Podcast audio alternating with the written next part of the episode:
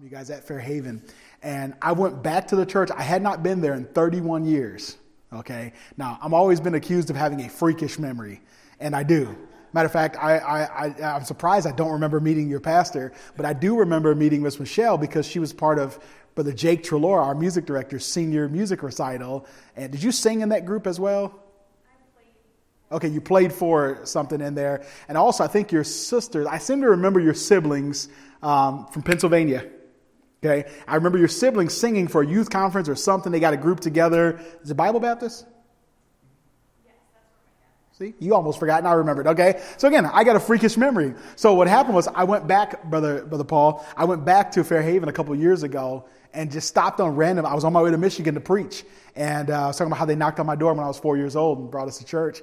And I was I was outside of the building and I just took a picture of the buses. Then I asked somebody to take a picture of me, and then two bus workers came and I said, "Hey, what, what, are you doing?" I was like, "Oh, my name is Calvin. I'm a preacher. I'm an evangelist." You know, I was like, "The Lord's." I, I went to this church 31 years ago and rode the bus, and I'm a preacher now. And I left my prayer card, and they were just blown away. And so they wanted to give me a tour of the building. And so I was like, "Well, it looks a little different." So we, we were walking down some halls and different things like this, and they're showing me this and this and this. And, and so we walked down this one hallway. You know where the, kind of where the buses are uh, over there, and then the walls here, you can look out the window and see the buses parked. And I walked and I said, I'm looking around, I'm like, something's. I said, I think I used to come in right here. And I was like, I can't explain it, but I'm like, there used to be a door right here. And both of those guys are like, no, we've been here since, you know, 1990, whatever, blah, blah, blah. And I said, I'm telling y'all, there used to be a door right here. That's where we used to come in. And they're like, oh, and it's me, 31 years of not being there. And then all of a sudden they got this older, and I, and I said, yeah. And I said, down this hallway right here. I said, my classroom back then, uh, the four year olds and five year olds, I was like, we used to be at the end of a hallway, but it's like, it's like halfway though. And so they're like, I don't think so. So they got this older lady in the church, and she came down and she's like, Well, he said he went, up. and she was like, Yeah, this is where the bus kid entrance used to be. She said back in 90 or 86 or 87, we closed that door off and we made it just a continuous hallway and the bus kids don't come in there anymore. But he's right.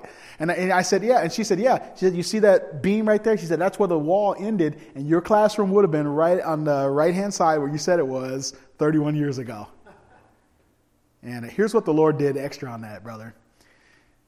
I, I, I talked to them that day and then I took another tour about a year and a half later. Same church now, we're to get to the message in a minute. You're to wish I was back to telling this story. But I was, I was, uh, I went to another tour, Brother Eric Ramos. He took me through the buildings again and a lot of the same thing. And I was asking, they're, they're always trying to figure out who my bus captain was.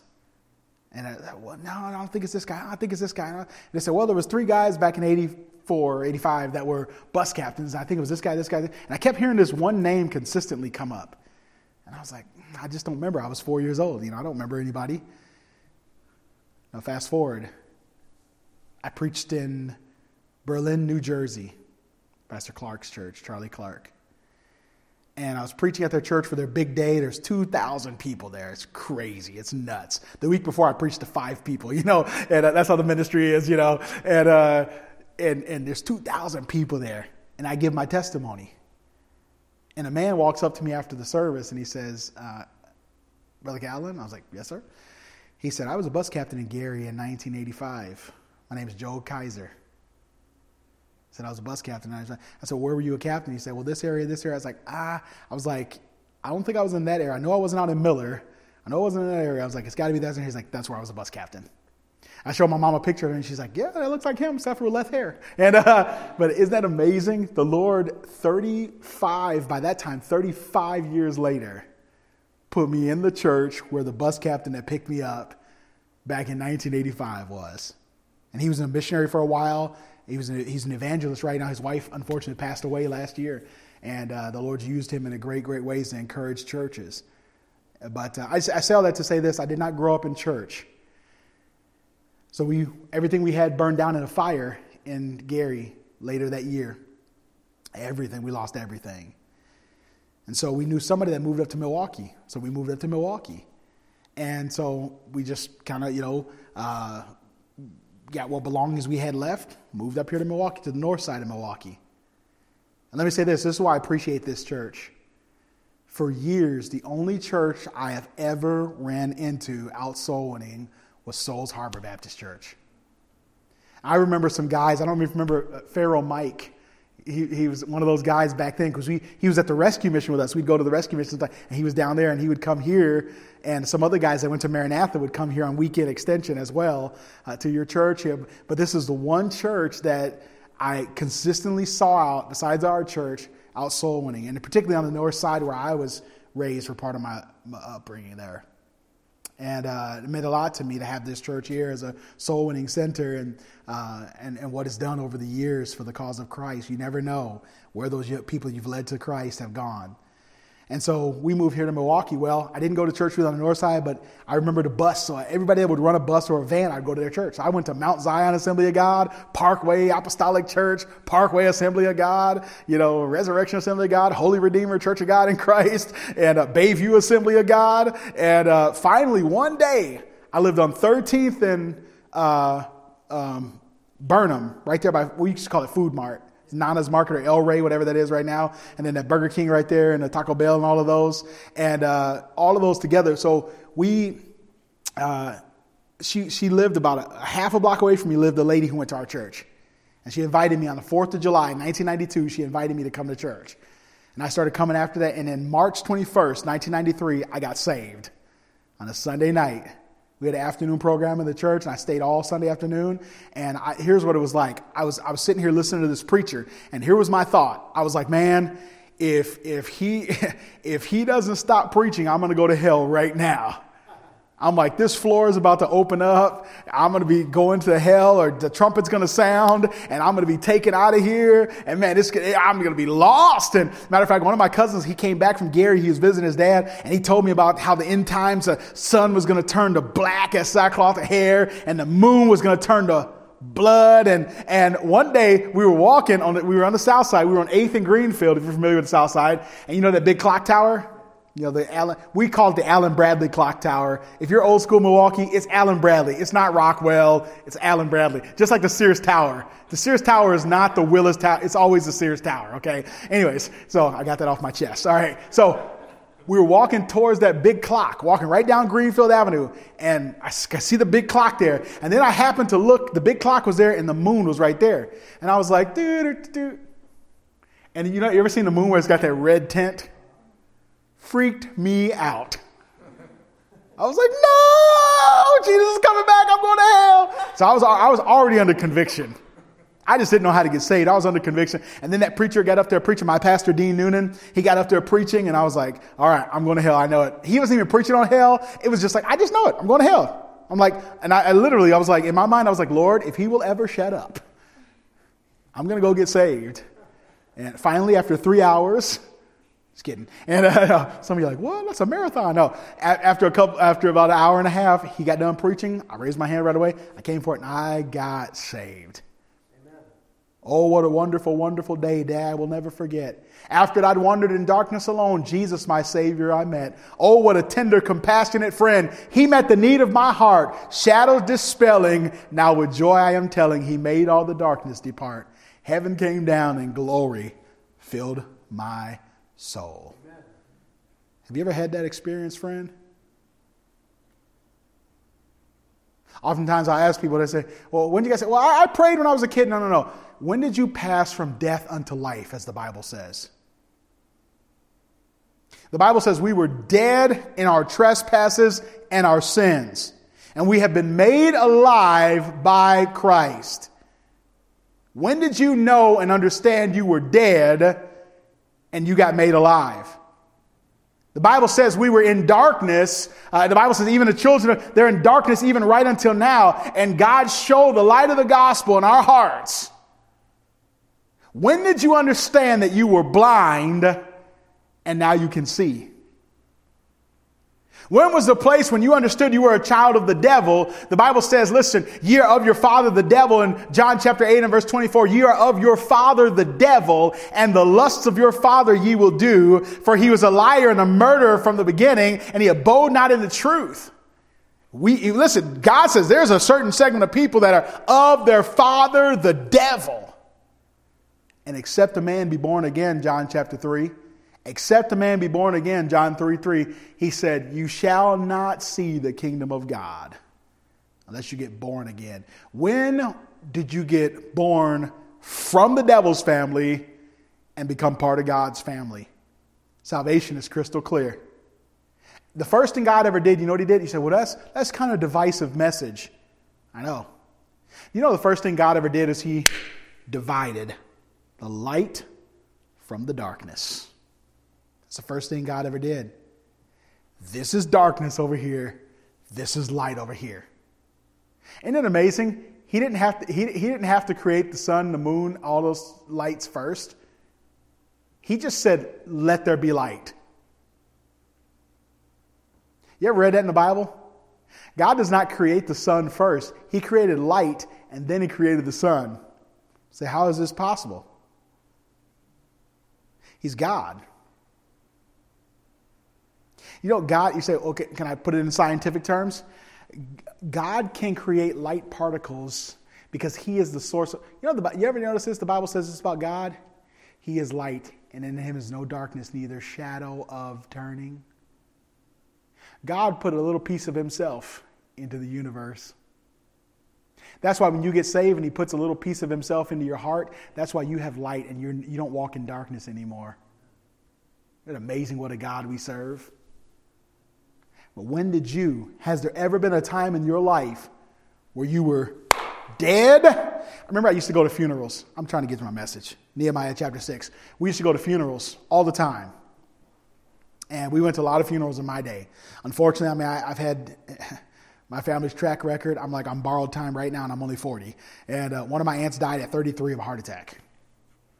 Little bit of extenuating circumstances, but 33. She was already on blood pressure medicine. She had a heart attack. One, my, one of my aunts just buried her a couple years ago, 52 heart attack. Other uncle, 61. Grandparents, both in their early, late 40s and early 50s.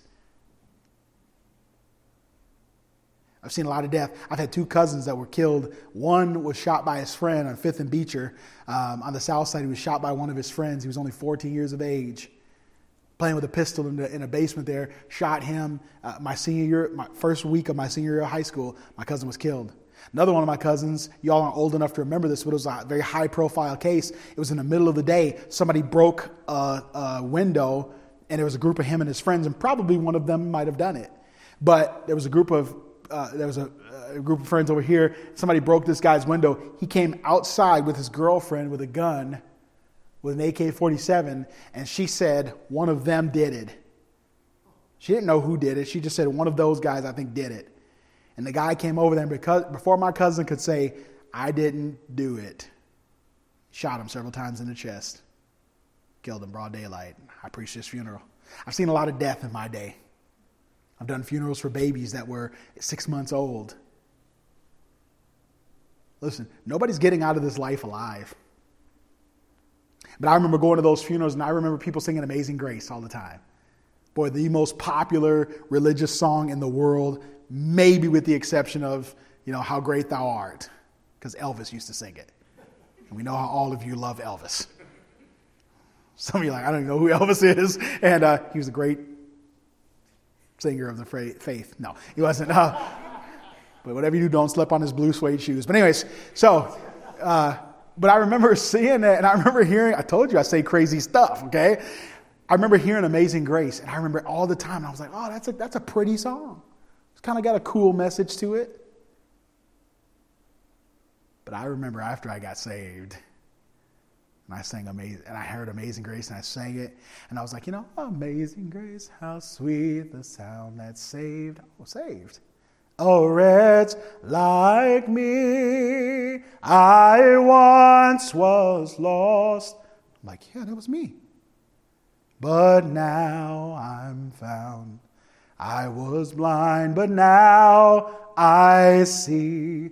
And I was like, whoa, whoa, whoa, whoa, whoa, wait a minute. This song means something.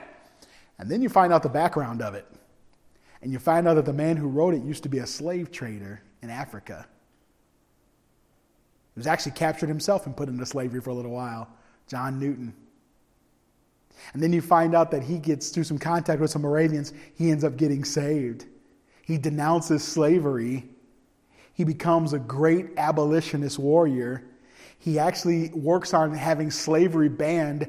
I think it was 80 years before the United States ever banned slavery. England banned slavery because of John Newton's influence on a man named Wilberforce. On his gravestone, he wrote something like this A slave of slaves, the servant of the Lord Jesus Christ. A willing slave. He understood what the grace of God was all about. Have you ever experienced grace? Do you know what it is to be forgiven by God? Do you know what it is to lay your head on your pillow at night and have peace and know that you know that you know that you're saved? I hope you do. It's on my mind a little bit because of this, and I'll get to my message here and I'll make it I'll make it quick for you. I was on the mat today. Uh, were any of you there for my self defense thing I did for the ladies? Right there. Oh yeah, both of you were there. And uh, on those mats today, I was teaching a class. And normally I show my techniques. I teach jujitsu, for those you don't know. I teach jujitsu. So my life is about Jesus and strangling people, okay? So uh, that's my life, all right? And uh, they, so I was on the mat and I taught my class, and then at the end I always say this: Are there any other questions? Now we got a character at our gym. He's a fighter. Honestly, he's vile. His mouth is out of control. He's perverted. But I've picked him up a couple times from his house and brought him to the gym, and the Lord's really given me a burden for him. And he said, I said, Are there any other questions? Now he, he's like an ADD child, okay? If he thinks it, it's coming out of his mouth.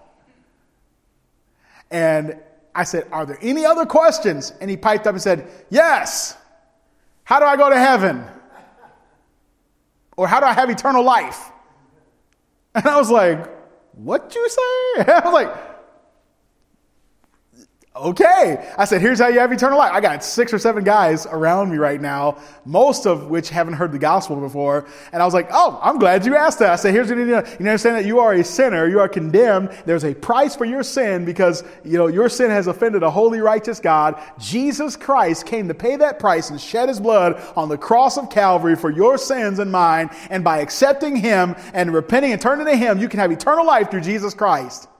So now if you want to know some more about that, I can show you how to do that after class. And uh, it was just like, Lord, thank you. God gave me this opportunity of a lifetime to witness to all of these men at one time. But what about you here tonight? Do you know that if you die, you go to heaven? Do you have peace? Are you scared? Listen, we, we live in a culture of fear right now. And all of our different, we all have a different level of fear. Some are 50% fear of, of COVID. Some are 100%. They don't even come out of their house. Some walk around arrogantly like nothing can touch them.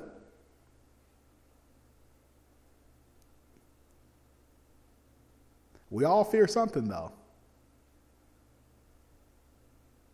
But you don't have to live your life fearful of where you're going to spend eternity. You can get saved tonight. Nehemiah chapter 6. Nehemiah chapter 6. The Bible says in this in verse number 1 Now it came to pass when Sanballat and Tobiah and Geshem the Arabian and the rest of our enemies heard that I had built the wall, that there was no breach left therein, uh, though at the time I had, I had not set up, up doors upon the gates. That Sanballat and Geshem sent unto me, saying, Come, let us meet together in some one of the villages in the plain of Ono. But they sought to do me mischief. I want to talk to you for a little while on this, just simply say no, no to Ono. Say no, no to oh no. Father, we love you. We sure do. Appreciate the opportunity. Thank you for Souls Harbor Baptist Church. Thank you for Pastor Hoover and his dear wife and uh, the workers that are here tonight. Pray that you bless their time. Give, them, give us a good time tonight, but most of all, just challenge us from the Word of God for the next 15 minutes. And I pray that you would do a work in these teenagers that they'll remember long after the Nerf war. They'll remember long after pizza and, and uh, after just another youth night. But Lord, do something in our hearts tonight. We'll thank you for it. Save the lost. If there's anybody in here that does not know for sure that they ever died, they go to heaven. I pray that tonight would be their night like mine was, March 21st, 1993, where I got saved. May this be their night in Jesus' name. Amen. It's amazing when you think of the story of Nehemiah. Nehemiah has uh, been taken captive. The generations before him uh, have been taken captives into the uh, Medo-Persian Empire, and and uh, and they they have uh, been out of their homeland for many many years. And and uh, Nehemiah gets permission. He sees the walls, and of course Jeremiah. It's around the same time period. Jeremiah goes in there and he sees the walls broken down. He's he's a weeping prophet. He sees. He says, "Oh my goodness, my heart is broken for the daughter of Israel." Ezra around the same time period, Ezra's like, oh no, the temple is broken down and, and, uh, the different burdens, different guys. And, and, uh, and, and, boy, this all coming to a culmination. Finally, Nehemiah sees the walls of Jerusalem are broken down. He says, King, can I go and can I rebuild the walls of Jerusalem? So Nehemiah goes down there and, and gets his hands busy in the work and he gets a group of men together and they say, yes, he's given us leave here to go down and we're going to rebuild the walls of Jerusalem here and we're going to, we're to, we're to uh, have another, uh, uh, the ability to maybe someday go back and defend our city and, and keep our culture and keep our heritage and, and the Jews that are there can at least have some protection. And maybe there'll come a day where all God's children will be back in the land of Judea and the land of Samaria and that whole surrounding area into Jerusalem. And all of a sudden, he finds something that he never expected as soon as he got busy doing something for God and his people. All of a sudden, enemy shows up. All of a sudden, there's a fellow by the name of Sanballat, and there's a fellow by the name of Tobiah, and then there's another fellow by the name of Geshem, the Arabian, and all three of these guys are getting together and they're having some conspiratorial meeting here, and they're saying, hey, if we could just get him to stop. I know, young people, I've noticed, I say it very plainly and quickly to you. It's amazing what Satan will begin to send your way once you start to get busy for God. It's amazing the obstacles that start to be thrown up in front of you once you decide, you know what, I'm going to start making decisions for God. And then all of a sudden, out of the woodworks, you'll find a Sanballat and a Tobiah and a Geshem. And, and all of a sudden, they're, they're, they're, you're surrounded by the enemies and they're trying to say, hey, why don't you come down and meet with us in this village of Oh no. Now, that should have told them right there. Oh, no. I mean, could there be any more warning?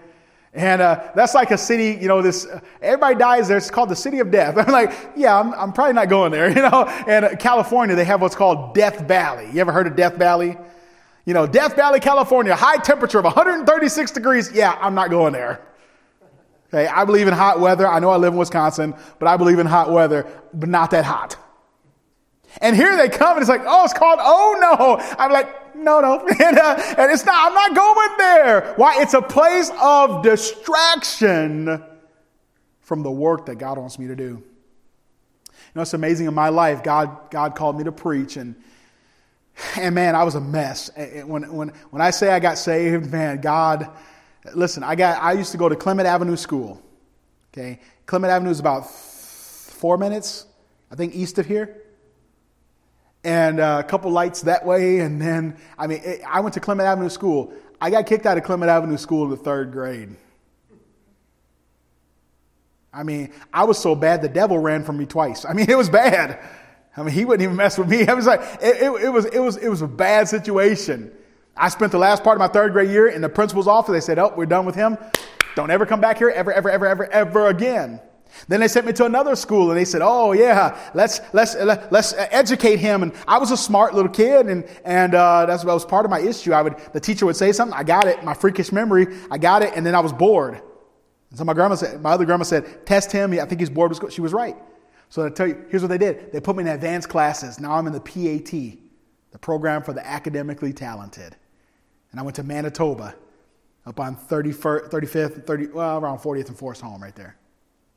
They sent me to Manitoba. And they, boy, they got me all advanced classes and harder work, but it was the same thing. I'd hear it, okay, got it, boom, and I was bored, and I was talking in class, messing up. Then they said, here's what we're going to do. We're going to send them to the school psychologist's office. So I got to go down to Mr. Walzak's office all every day and uh, for a long, long time. And then finally they just moved my desk downstairs into the school library next to his office. It was then I started looking up satanic materials. Now, I didn't see it as satanic. Listen to me. I didn't see it as satanic. I saw it as, oh, this is white magic. This is good. Like some of the junk that we read and watch on movies sometimes. Again, everything anybody does, I, I got some people that, if anybody flies, you know, that's evil, that's of the devil. No. And listen, okay?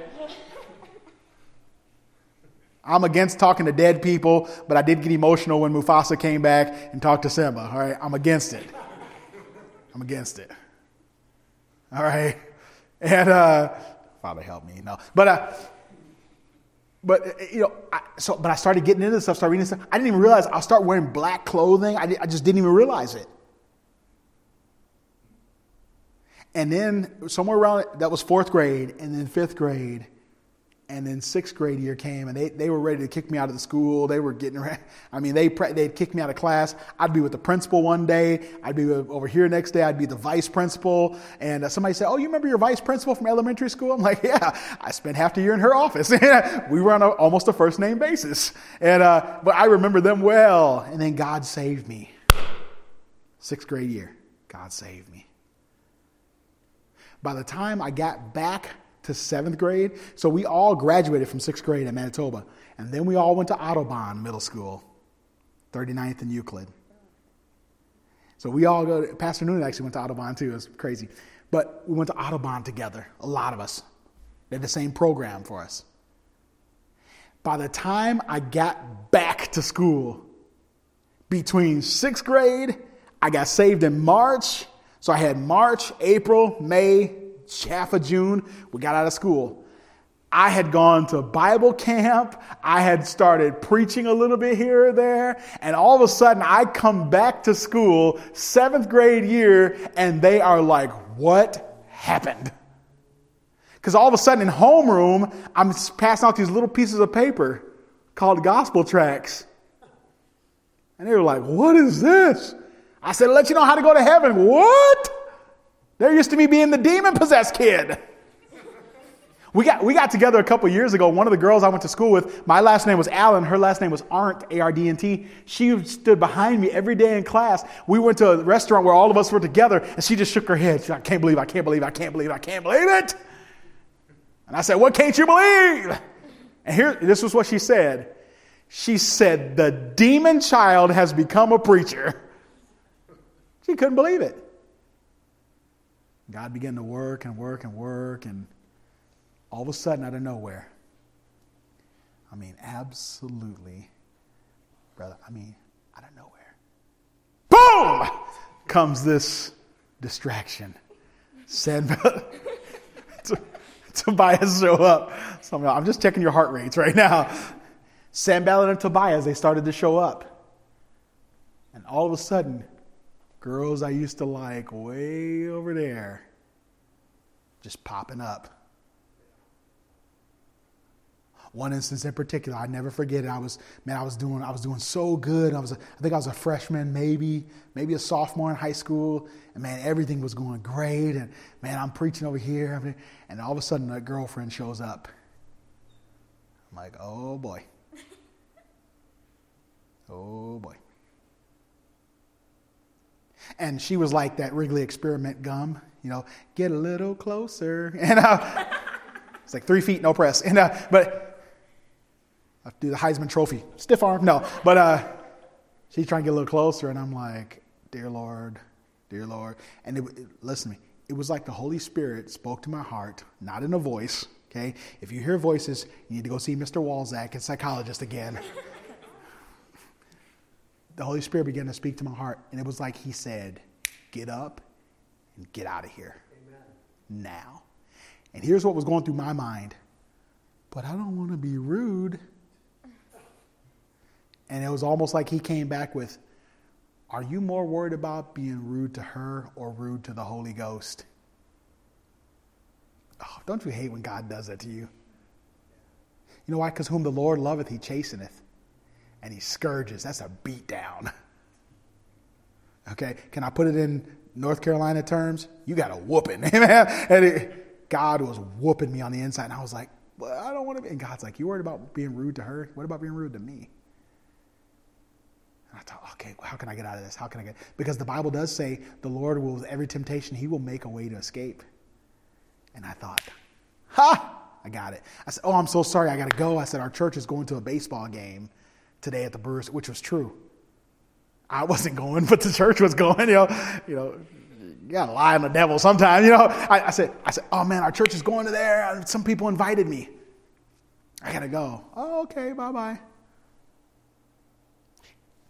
See, that was my oh no moment. That was my oh no. Several years later, I didn't see her, but I got some mutual friends of ours, and all of a sudden she's 19, 20. She's got three kids, not married. And it just got worse from there. I'm not, I'm not judging her. I'm not saying she doesn't know the Lord as far as I know. I'm just saying this.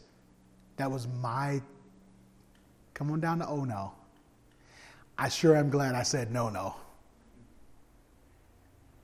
When I graduated from high school, I had, uh, I was working at the University Club of Milwaukee. Some of you don't know where that is. There's, there, there's a war memorial downtown. Across from there is Northwestern Mutual. Next to there, there's those white towers, the Cudahy Towers. Next to them on Wells Street is the University Club. It's like $100,000 to be a member there a year. It's crazy. I met the governor there, governors, all kind of famous people I met there. Now watch this. I was in the back hallway singing. If you know me, I, love to sing. I was a music director at our church for uh, nearly 14 years.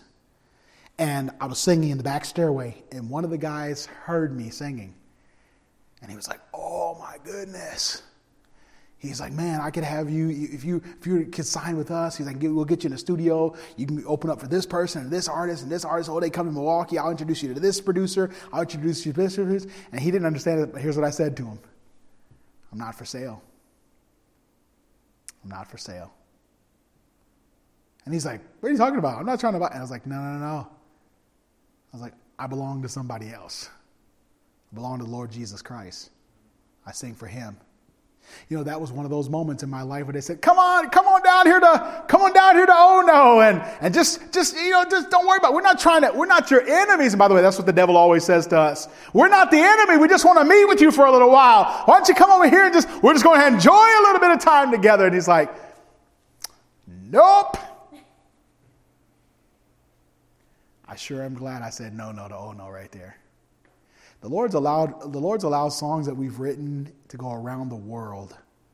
The Lord's allowed us to get, record nine CDs by our quartet, three solo CDs, choir CDs. He's allowed me to preach halfway around the world. I wouldn't trade that for any oh no out there. But you and I, if we're not careful, we're going to live our lives a distracted people. Notice these things in this scripture about distraction. I'm going to go through these very quickly because I want to give you the solution even quicker than that. You know, distraction always comes to those that are busy. Did you notice that in this story? You look at everybody in the Bible, once they started moving forward for God, all of a sudden, the wrong woman shows up, the wrong man shows up, the wrong friend shows up. Satan shows up in the Garden of Eden. Uh, uh, enemies of, the, of God begin to show up when people get busy. Understand this distractions often come from the wrong crowd. They mostly come from the wrong crowd. You know, nobody accidentally falls into doing right. You notice that? Yeah, you ever trip one day and say, oh, oh man, I fell. Oh, I fell. Let me tell you, Pastor, I fell in the sand. I just started going soul winning. Anybody ever said that to you? Preacher, you'll be disappointed in me. I started a new bus route in the church. This is horrible. Pastor, you're gonna, uh, you're never gonna look at me the same way again. I said no to that boy who was trying to put his hands on me. I'm so sorry. You like that one, didn't you? Nobody ever does that. That's why we always say we fell into sin. That's what we naturally are bent towards. We want to be distracted sometimes, don't we? That's why we walk down the street and that certain music is playing. Hey.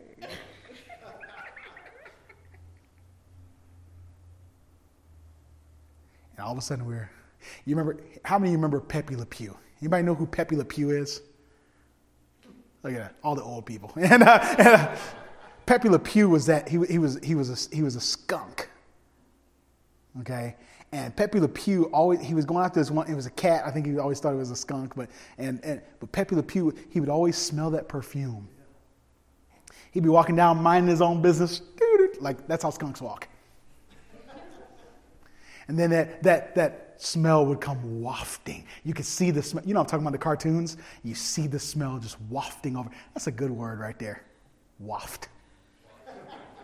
It's close to another one of my favorite words, waffle. But that smell comes wafting over there, and he goes, Ooh la la, Perry. Mon ami. That's the only thing some of you are going to remember from tonight. uh, and he's like, Oh, that distraction. We never get distracted by right. Listen to this. We do right on purpose. We have to do right on purpose. You and I are bent towards sin. If we do right, it's going to be because we decided on purpose to do what's right. And he had to, on purpose, say no to oh no. Uh, distractions always bring us in a downward direction. He said, Let us meet, because Jerusalem is on a mountain, it's a high city. And he said, Let's meet in one of the plains of oh no. Distractions are always going to take you in a downward direction. Distractions are persistent. If you read down in, in verse, uh, I don't have time to go through all of this, and, and uh, the, of course, in verse number four, he said, They sent unto me four times. And then in verse number five, he said, They sent unto me in a fifth manner, the same thing. He's like, Man, they sent four times, and in the fifth time, you know, distractions are persistent. Don't you wish when you said no to sin that it never came knocking again? You know, one of the greatest Christians ever to walk this earth, his name was the Apostle Paul. And Paul said, In my flesh dwelleth no good thing. And matter of fact, he said, Man, the good that I would, that I do not, what I don't want to do, that I'm doing. Oh, wretched man that I am. You ever been there? It always comes knocking again. But he said this in Hebrews, and uh, the writer of Hebrews, James, he said, he said this, let us lay aside every weight and the sin which does so easily beset us. You know what that means? Keeps tripping me up, keeps knocking on my door. It always is persistent. Understand this distractions are weakening. He said in verse number nine, he talked about this. He talked about you guys are making up this lie saying I wanted to make myself the king in, in, Israel here because you sought to weaken my hands to the work. Listen to me, young people. This is a message for your day and age. Satan is trying to weaken your resolve to serve God. This is why he wants you involved in sin. This is why he wants you depressed. Hello. He wants some of you depressed because he knows if he can keep you depressed, you're, you will never get to your potential. You'll never build the life that God wants you to build because he's always got you in depression and tears and cry. Listen, I've been there before. I know what it is. And I don't have time to go into it today, but listen, I've, much like you, we've all at some point, if you've not cried yourself to sleep, you're, it's going to happen in your life. This past summer, I buried my 27 year old sister at a preacher funeral over what we believe was a medical mistake by the hospital. You listen to me? I understand what that's like. I understand what it's like to be failed by leadership. I understand what it's like to be failed by friends. I understand what it's like to be betrayed. I understand what it's like to feel like you're all alone and you're the only one going through problems. But I'm here to tell you today, Satan, there's nothing wrong with being hurt. There's nothing wrong with, there is something wrong when we allow the devil to use that hurt, to use that discouragement, to use your sin, to use your past, to use where you grew up or the home situation you live in right now. It is, it is wrong for you to let the devil use that to stop you from building the life that God wants you to build. There's something wrong with that. And this is why God says, listen, we got to build up, we got to edify. We got to provoke one another into good works. Why? Because God has a life that wants to be built for you, and Satan is trying to weaken you. There's nothing worse than you trying to play when you're weak. Understand this. Distractions are accompanied by lies. We talked about this. How do we deal with this? Here we go. Three points. We're done. How do we deal with this distracted life?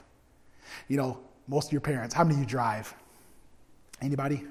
None of you lazy bums drive? No, no, just kidding. Just kidding. I didn't get my license until I was 18, okay?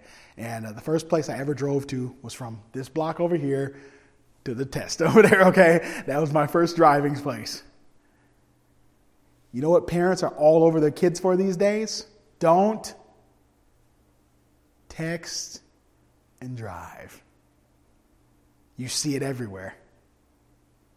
Don't text and drive. They're trying to drill it into your head as a young person. Don't text, and it needed to drill into my head. And I was on Facebook Live one time driving, and uh, the quartet makes fun of me every day because of that, because I was literally faced. But I'm like, all you gotta do is set it right there. Know, I'm not doing anything with it. And but I, man, I, I had a bus captain in Bible college. He would read the newspaper and drive. I'm telling you, if I ever wanted to smack somebody while they were driving, I'm like, pay attention. And uh, like my mama used to do. But he, he, he'd be reading the newspaper. I'm like, what are you doing? I had one fella, uh, his brother, Matt Dakina, is our athletic director and our sixth grade teacher at our school. His brother would be making, he, he, he had one of those power converters. He plugged it into the, the, the, the I almost said cigarette lighter. Cars don't have those anymore. And uh, the cigarette lighter, the you know the power thing there, he'd plug it in there, and he had a power converter so he could make toast while he was driving. he threw a microwave in the back seat at one point. I'm like, you are nuts. You know what I promise? Distracted driving is a massive problem right now. And can I say, distracted Christians are a massive problem right now. There's some people here tonight God wants to use, and He can't use you because you're too busy distracted by everything else. Some of you got a boy or a girl that you're distracted by, and your whole life is consumed. Just like that person on their phone. There was young men in our school, three young men in our school, adopted by a fellow and his wife. That their dad was on his way to work one day in, in northern Illinois, and a teenage driver on their phone T boned him. Less than 24 hours later, he was dead and gone in heaven. Distracted drivers. And I see Christians wrecked all on the highway of life. They got so focused on that boy, they got so focused on that girl. Boom! All of a sudden, they're taken out. They got so focused on what they could look at on this thing right here clean and unclean. And I got so focused. And all of a sudden, they're in a wreck. How do I do this, Brother Allen? You ever see those the New York Police Department? They got those horses, and they what they put on them? Blinders. They put those blinders on. They go, okay, because they don't want them distracted by everything because it's going to spook their horses. They won't go where they're supposed to go because they got all these distractions. And you know what you and I need to do? We need to put some, the Bible says, guard your heart and guard your eye gate and all these things. Uh, I think it was Job who said, I have made a covenant with my eyes. Wherefore should I look upon a handmaid? He said, I got some blinders on here that if I don't have these on, I'm going to be distracted in the Christian life. Here's three things. Here's how we deal with our distractions. Number one. Number one we find a great crowd. Find a great crowd. You know, he identified who the enemies were right away. If you look back in chapter 2, chapter 3, chapter 4, he is dealing with Sanballat and Tobiah this whole time. And I'm going to tell you, if you're going to deal with your distractions, you're going to have to block out the wrong crowd and find the crowd that's got their hands busy building the wall of God. Some of you need to, there's some friends right now that are pulling you down. You know it, I know it, God knows it. You better start putting on some blinders. You better start making some distance, or you're going to find out we're going to get to the end of your life and you've not built anything. And you're like, how did I get? You know why most people smoke? Because their friends smoked. You know most people get their first beer? This is Beer Town, Milwaukee here. Beer Town, America, Milwaukee. You know most people get their beer? They either get it out of their daddy's cabinet, their grandpa's cabinet, or they get it from a friend. Somebody close to them created an opportunity for them to drink. And some of you, listen, there's times in my life where I had to step back from my own family. So I can't hang around you. Here, here's how ghetto, my, we're talking about ghetto. My family knows if, if Calvin is in this house, they, here's what they would do, preacher. They would warn me, don't go in that room over there. Don't go in that room. And one time they forgot to warn me not to go in that room. And I walked into that room. And the, the Shekinah glory of God, the heavenly smoke, was filling that room.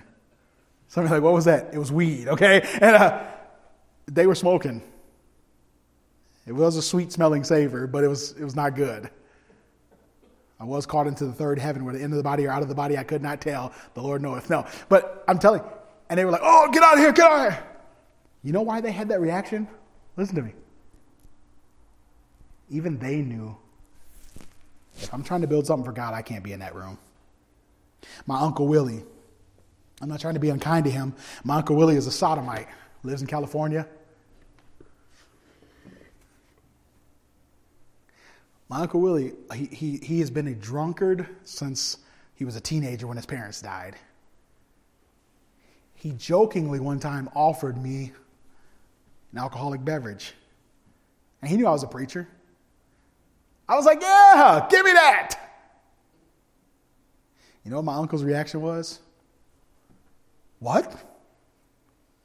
Here's what he said If you ever he said, If you ever drink a beer, I will. And then he went on to say some deacon words to me. he, he threatened me with an inch of my life. Listen, he might be a sodomite, but he's also a former Marine, okay? He'll beat the daylights out of you. I'm just telling you, he threatened me. A drunkard threatened me to not drink. You know why? He knew that if I got distracted off of where I was going from God, even though he doesn't know the Lord, he's not a Christian man, he knew that there was something about the life I was building for God, and he was not going to be a part of stopping me from building that life. I wonder who in your life right now is stopping you from building your life for God. Find a great crowd. Number two, we need to find a great work in verse, and I don't have time to go into it there, but you can read the passage later. Uh, uh Nehemiah says to them, Why should the work, I, I, I, verse number three, I sent messenger unto them, saying unto them, I am doing a great work so that I cannot come down. Listen, here's what he's saying I've got something that is so important over here. I don't have time to mess around with this over here. I don't have time for that. Okay? Ain't nobody got time for that, to quote our internet sensations. That's what some of you need to tell some of the people and the things in your life. Ain't nobody got time for that. Hey, man, come to this party with us. Ain't nobody got time for that. I'm too busy over here. Hey, man, have you seen this, man? Oh, look at this new TikTok, blah, blah, blah. Listen, I got time for that. I got to read the Bible. I got to pray. I got to go to church. I got to hang out with my mom. I got to have a right relationship with mom and dad. I don't have time to that. Oh man, come on, we're having this party Saturday night. Nope, gotta go. I gotta go to church Sunday morning. Find a great work. Let me ask you this. I got I gotta shut up. Ten minutes ago. What you're all you're all part of this church here. What great work could you do in this church? What's something that God could use you to build this church to do? There's some of you that play instruments. Praise the Lord. You know why? Because God can use you to build the church. And you at all you're doing is at, oh, it's just not that important. No, it's a great work. It's a great work.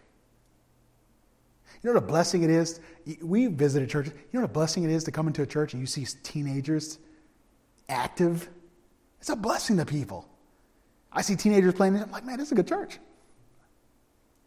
You see teenagers being ushers, oh, it's a good church. Teenagers working the nursery, man, that's a blessing. That's a good church.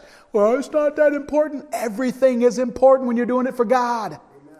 Everything. I tell churches all the time, you know who's, I believe, the most important worker in the church is? The nursery worker and the door greeter.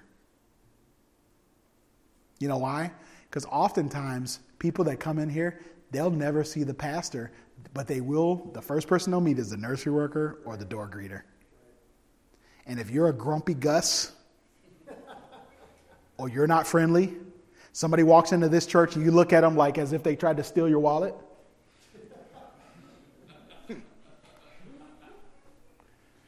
But if you say, hey, hey, I'm such and such, do you know that's a great work for God? That's right. It's a great work. Well, I'm just, I'm shy, you know. I just, I'm just a girl in church. I'm just shy. Could you do this? Could you write a note of encouragement to people? Could you see somebody in the church having a hard time and say, you know what? Hey, I don't know if you're having a hard time or not, but I just wanted to let you know I'm praying for you. So I don't know about that you have no idea what that can mean to somebody. It may mean more than the sermon that's preached, especially if I'm preaching. Uh, it may mean more than the sermon. It may mean more than a singing a special or playing an instrument. You can find something. Where's your great work? You are a soul winner? got a van route or a bus route, or you pick people up, or you talk to people on the street? That's a great work. And next, lastly, find a great strength in the end, he, he begins to pray in verse 14 or 15. He says, God, strengthen my hands for the work. Find a great work. I wonder if you're living your life distracted right now. I wonder if you've said no, no to oh no. Our heads about our eyes are closed. Every head bowed, every eye closed. I want to ask you some pretty important questions. I'll be quick tonight because we got to get to killing each other in a minute. If you were to die right now, are you 100% sure you go to heaven? if the trumpet were to sound right now, would you be ready or would you be left behind? I want you to be honest the next four minutes, more than you've ever been. If you say, Brother Allen, I, I know, I can, I can tell you about the time I got saved.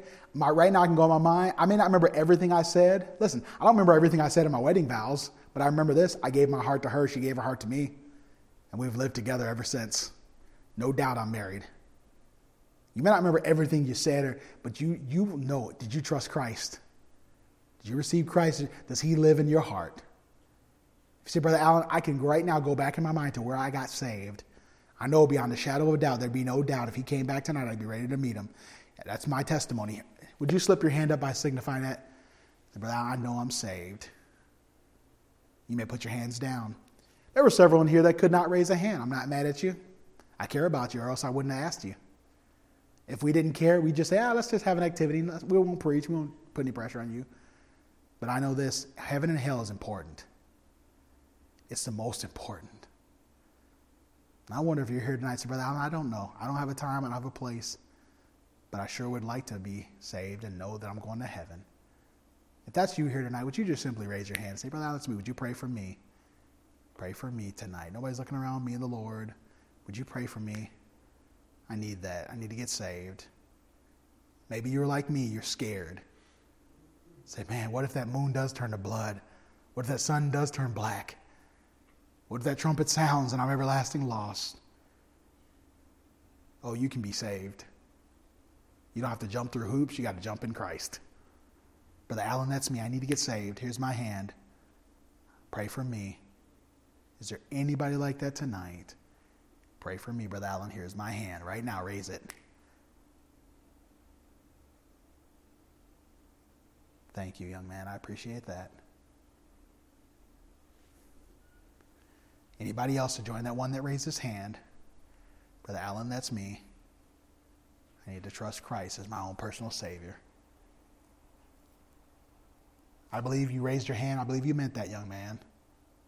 In a moment here, we're going to have what's called an invitation. Some people are going to come forward to deal with things that are going on in their heart. Some of you need to make some decisions about the distractions that you've been given. As Pastor comes and directs the invitation here any way that he sees fit, I don't know if we want to come forward or if we want to do okay. And uh, maybe God's put his finger on some distraction in your life. Would you come to the old fashioned altar tonight and just deal with it? Father, we love you. Thank you for your goodness, Lord. I pray right now that you touch hearts. You already have, but I pray that we would respond to what you've dealt with us with. In Jesus' name we pray. Amen and amen. Would you stand with your feet to me with, me right now? If the Lord's spoken to your heart, I'm going to invite you to come and take some time on this altar. Just don't worry about the person beside you. Just move if the Lord's spoken to your heart. And if nobody comes, we'll, we'll shut it down. But would you move Would you move if the Lord's spoken to your heart? We'll have a verse or two of invitation time.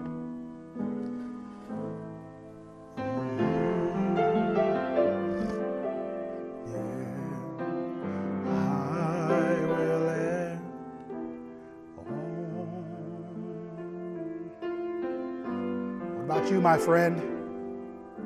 You know, I've noticed in churches, some young people are they're so scared to come for an invitation, sometimes because of the person that's sitting beside them. And they're, they're literally sitting beside their Sanballat and Tobiah. They're so scared. Some of them, they watch through their eye. They watch that girl or that boy they like. And boy, I got to watch if she goes for it. Man, I'm going to be in trouble because she might get right with. Listen, ignore everybody else Ignore everybody else. It's you and God. What about you, my friends? When's going to be the time for you to bow the knee? Say, Lord, Lord, I need you. I need your help. I've been living a distracted life. For some of you, it might be social media. I know a ton of Christians right now. We're fighting each other. We're getting all kind of mess, junk, sin, selfishness. Young people can't find time to clean their room, and yet they have time to get likes and subscribes and everything else. May the Lord help us not to live a distracted Christian life.